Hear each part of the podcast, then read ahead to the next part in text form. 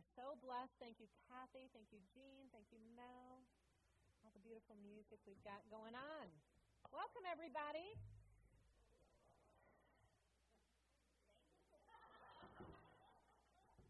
You just are used to saying. She must want me to say something because she's staring at us. Somebody asked me uh, last service, what's our color next week? Anything you want because we have reached the end of our fall program. Six, hard to believe, isn't it? Where we have been looking at Panache book, Discovering Your Soul Signature, and discerning what that is, our soul signature. So last week we had a conversation about allowing doing to arise from being. And so on our webs up here, all the yellow cards are our intentions from last week to practice that idea of being in a place of being and allowing what we do to arise from that. So, how many of you filled out a card and put that into practice this week? Yay! Yay! Ashley gave me the mic. You know why? Ellie. Ellie. Thank you for the reminder, Ellie. Ellie gave me the mic. You know why? Because I am knowing somebody wants to share what it was like this past week to be in that place of being and how it changed things, impacted you somehow, led to a deeper understanding. So, who is it that just can't wait to share that idea with us?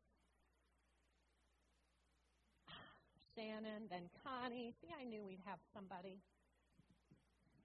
Okay. Um, what I put on my card is to stop and look at any situation where I had fear and how would I translate that to love. And I work with some difficult clients, and you know they struggle, and I get that. Um, but sometimes they do things that really endanger themselves, and sometimes it's not always legal. And when I find out they do that, it's just like this, you know, it's like but but I'm really I'm afraid for their lives. But I'm afraid for their lives because I love them. So how am I going to turn that around and show them the way through love rather than because they're they're so surrounded with fear and anger all the time. Yeah. So how can I be different for them? Yeah. So you're holding that question. Yeah. Yeah. Good, Shannon. Pass it right up to Connie. Connie, what do you have to share? Well, mine was to speak gratitude before anger. Oh. So before I could get mad, I had to think of something to be thankful for. Wow. And yeah. I tried. Didn't I? Didn't I, Ed? Didn't I, Ed? Did it shift the anger? A little bit. You know, it takes practice. It's the beginning. It takes practice. Right? Anybody else? All right. Well, your opportunity to speak is not done, but we'll get to that. So, so just to review, and then I'm going to ask the kids to come up for a discussion in, a, in just a moment. But just to review, let's go back to the beginning of this six-week series where we came into this idea of I'm willing to be uncomfortable, willing to be uncomfortable, right? And for a lot of people, the first part of the book that we've read on discovering your soul signature led to uncomfortable. Some people decided to let it go at the very beginning because it invited us to look at things like sadness and fear and anger and shame. And how many of you remember during any time of this fall program that you were invited to sit with the uncomfortable? Yeah. And there's great value in allowing yourself to sit with the uncomfortable. Because I can assure you, if what you are doing is showing up as your soul signature, the divine expressing uniquely and individually as you, it's going to feel uncomfortable. Anybody agree? And then we looked at rewiring unconscious patterns. We all have patterns and habits, ways of being, thinking, speaking, which either serves us to demonstrate who we are as the light of God expressing, or it serves to keep us small and not in this place of who we are in truth, right? So we looked at rewiring unconscious patterns. How many of you have been involved in rewiring unconscious patterns these past six weeks? Yeah. we looked at this idea of the expanding view of you with the blank canvas. Remember that? Where we talked about we come into life as this blank canvas and then begin to put over that all of the thoughts, ideas, beliefs, feelings that we have and begin to identify with those things, forgetting that at any moment we can let all that go and return to this place of our purity, our, our innocence, our possibility, our divinity, this blank canvas that each of us have come into this life as. And then we looked at, I, I, think I skipped this one because before we got to the blank canvas, it was this harmonious present moment. Right? That any moment, as we bring ourselves fully into this moment, we can experience this moment from that place of harmony. Why? Because we're love, as was so beautiful in the uh, meditation that Marilyn did. I'm looking at her, but she's not there. So this beautiful meditation that Marilyn talked about. We are love. And so, in any moment, in any moment, no matter what is occurring in this present moment, we can be that harmonizing power that is love there. And that's what we're invited to, to be when we come to this place of being. Remember, last week we said there are really two states of being out of which all of our thoughts, our words, our actions arise. And that is either what? Love or fear. Right? So we're choosing love. And so now we've gotten to this moment, which is um, from ending to beginning. So if there's any kids that want to come up and have a little conversation for a minute, I just thought we'd have a little conversation. So if you want to come on up, come on up. There we go. Yay, Alexis, I got one. Anybody else? You want to come up? Super. Anybody else want to come up? There they are. You can sit down, right? Get comfy. There we go. All right. Eddie? Am I right? Is it Eddie? Yes, Eddie, Eve, Alexis. Alexis, you got to sit down though. You'll drive everybody crazy running around. They won't be able to hear what you have to say. Is that it? Nobody else wants to take me up on it? That's okay. So, here to you three, this is for you. I want you to think about this for a minute. Eve, Eddie, Alexis, ready? Have you ever had a time when something ended? A time, okay, so Eve, I saw you nodding pretty quickly. What was the time? What happened when something ended? Here's Will. Good, sit down, Will. When did something end? What ended? Your time at Dave and Buster's came to an end, right? In any harmonious present moment, whatever you're doing is going to come to an end. And for Eve, it was her time at Dave and Buster's that came to an end. And then what did you do, Eve? Do you remember? No. Will.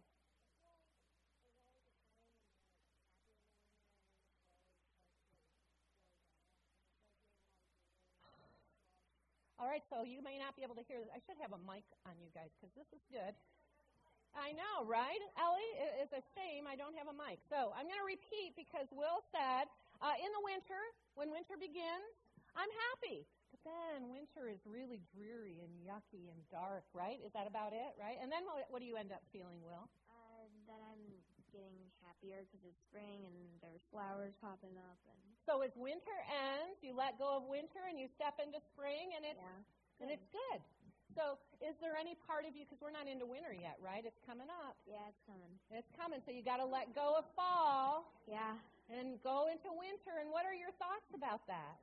Well, um, I'm excited for the holidays, and I like to ski, and I'm excited for now. So you're excited for now in this harmonious present moment, thinking about winter coming. You're excited to be moving into yeah. this ending and that beginning. Okay, Eddie, tell me what have you saw that ended before for you?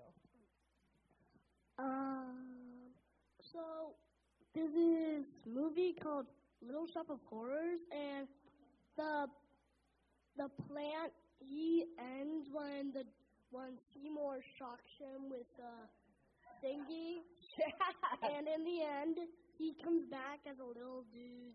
Then he looks at the the screen and he's like, So do you relate to that? Is there a, is there a time that you ended as one thing and started again as something else, like that little plant in the little shop of horrors? Nope. Not yet. Not I yet. Maybe it'll happen You said again for some, you. you said something that ended. I did. I didn't say to you, did I? Nope. Nope. See? You've got to be explicit. All right, Alexis, something that ended for you. Um, we when one visitation ended, we started a new visitation. Then we then that ended a new one. Then that ended. Then we went to our house. So it keeps going, like end, start, end, start, end, start. When a one visitation ended, another started. How did you feel about one visitation ending? Frustrated. I don't. I don't want to chase freaking um visitations. Don't want to do that. It's frustrating. Anybody feel frustrated as things end and new things begin? It can be frustrating, can't it? Do you have something for us, Delilah? You just wanted to come up here and sit? Yeah? Okay, so I want you to think about something that is brand new, going to be starting here, the next thing, whatever that is. Maybe uh, a new friend that you've made, or maybe a new opportunity you get to go see a new movie, whatever, whatever the new beginning is going to be. What does it make you feel like? Alexis? Happy. Happy. Anybody else? Will? Um, um, a new start. A new start? Are you excited about that? Yeah. Yeah, you are excited about that? Eve? Different. Different. It makes you feel different, right? What did you say? I said, think about something that's coming up for you, not not in some other realm, but something for you, something for you that's going to change. And how do you feel about that? Okay, got it. Something has already new been changed. Okay, so How do you feel about it? Happy. Happy about it. Happy about it. Happy about it. I took it away, I know. Are you got something, Delilah? How do you feel about it? Sad. Sad. Because sometimes new beginnings are sad. All right. Thank you all for coming up and sharing your wise words of wisdom. And you can go sit back down if you'd like. oh, we have all kinds of things, right? Where one thing ends, but it's never an ending completely. It's always an opportunity for a new beginning. An ending a beginning, an ending a beginning, an ending a beginning. And so here we are at an ending of discovering your soul signature. And I wonder how many of you have discovered something about your soul signature as this series comes to an end. How many of you have discovered something about your soul signature? Yeah, I see some hands. Anybody want to share about what you've discovered? I put out a uh, an opportunity to all of our fall program books, book groups, to let me know if you wanted to share something at our last service of the series. And guess how many people said yes? No one. But I can work with that. And so I'm going to give you an opportunity now. So, Brian, you got your hand up? All right, Brian, what did you learn about your soul signature? So I will admit that I am not actually doing this series, but for me, it actually started a year ago. I was going to school to be a social worker, and I realized that, that was my life purpose, but not my soul purpose. Ah. And I had never heard that before, that there is an actual difference. So the reality is, a year ago, I to to gain my spirituality, I found out because I worked so hard at it that I was neglecting my body, and I had to change that. So it took a year of just refiguring out what my diet is and working on that to actually heal myself before I could continue. And so now that I am on my path for for physical well-being, now my spiritual path is coming into being, and it has a lot to do with just being intuitive. Beautiful, Brian. So, what I love about what Brian just said is that he realized that his it wasn't your per- personal purpose. What was it you call it? Your soul purpose is different than your life purpose. Because here's the thing that I find people saying just tell me, tell me, what do I need to do to, to fulfill my soul purpose? Tell me. Tell me. And it is always about what do I need to be, what to do, typically, not be, but to do.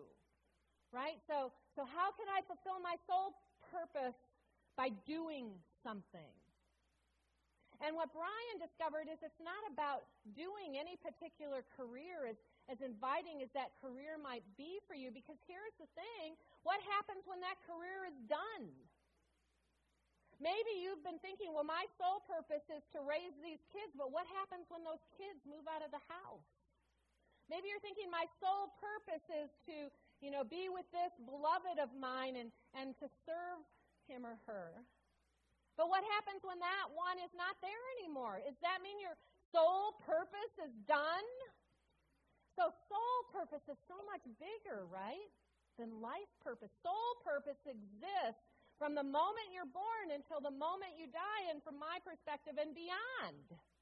How can it end? As long as your soul is, there's a purpose there. What is that? What is your soul's signature? So, who else has something to share? Okay, Peggy. Well, I have to say, as a facilitator for um, one of the book clubs, um, I, I I received for myself so many things from the people that were in my uh, book club, some of them community, some from other places, and just the exchange of um, how they felt and, and sharing things. But one of the, main things for me was the, um, the the blank canvas. That it helped me remember that every single day I can have a blank canvas and I can start over. And if my day before was not what I wanted it to be, it's okay because today I'm starting over. And that was one of the things in the book and from the people in my group that helped me to recognize for myself. Yes, every day provides a new opportunity to show up as this blank canvas and all of its possibilities, right? And not in the ideas that I'm thinking about it. And in fact, I would challenge you one more thing, Peggy. Every moment can be a brand new moment to show up as this blank canvas. In other words, you can choose at any time during the day that, whoops, I want to start again. And every moment is a new moment, a new harmonious present moment to choose again to be this blank canvas. Thank you, Peggy, for sharing. Anybody else? Yes, Kimberly. I'm going to pass this through. Can somebody hand that over to Kimberly?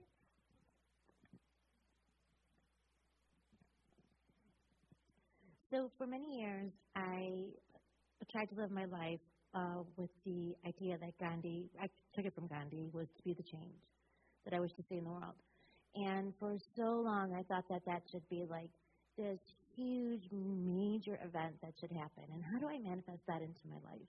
And I was frustrated because I always seemed like it would get so close, and then it wouldn't, nothing would happen. And I'm still at Unity Spiritual Center. I'm still a massage therapist. I'm still living my life. So it's very affirming for me when I read the chapters on Be the Change that to like uh, how I've been living it to be the change that I wish to see in the world will every small thing that I do will elevate the consciousness of the world and just to stay consistent in my practices and in my doing and recognizing where my being is and stuff like that. So that was awesome. Yay. Yay, Kimberly. How many of you have had that that thought, right? Like, if I'm going to be living into my soul purpose, it must be huge. Mm-hmm. And it hasn't happened for me yet because nothing that huge has happened yet. Anybody think that? Yeah. Right. So I love that, Kimberly, that that insight came. Every single moment provides an opportunity to live into who we are here to be. And unity teaches that each and every one of us is a unique and individualized expression of God. Everyone. Unique. You, as who you are, are so needed here in who you are in your uniqueness. We are not all to show up and be like someone else, right? Oh, if only I could be like. Have you ever had that thought? But you're here to be you. And who you are is amazing. When you find that unique you that you are as love and show up as that. As, as Ash, Ellie was singing this morning, I did it as Ellie was singing this morning, I thought, oh, she's got such a beautiful voice. Did anybody think, I wish I could sing like Ellie? I wish I could do that, Ellie. And as much as I love Ellie's voice, and I do, every time she comes to sing, it just fills me. But you know what? I'm glad we don't have a world of just Ellie's singing, right? That would get kind of boring. Right? I mean, it's true, right? Yes. And we all love Michelle's laugh over there. You're probably thinking, I wish I could laugh like Michelle. That's such a good laugh. But you have your own uniqueness. You're not here to be Michelle. You're not here to be Ed. You're not here to be John or Vivian. As beautiful as all of you are, you're not here to be anybody but you. What is your unique soul signature? And what are you here to be? I was uh, on my way to church, and on my way to church, I, I passed an apple orchard. Yeah. Some of them who have heard this are already happy. Oh, yes, she's doing the apple story. And I was thinking about that apple orchard, right? Like, those apples have a purpose, don't they, in an apple orchard? What's their purpose? To grow. Alexis, what's their purpose? To be healthy and grow. Why? Because they're there for that farmer to sell, right? And to sell them to you and to I to take those apples home and nourish our bodies. Those apples have purpose. But all the apples have been picked off the apple tree by now. And what I noticed on my way by the apple orchard this morning is there's a lot of apples laying at the bottom of that tree. Those naughty apples did not serve their purpose. Naughty apples, right, Eve? You missed your chance. You missed your chance to serve your purpose. Or did they? What is the purpose?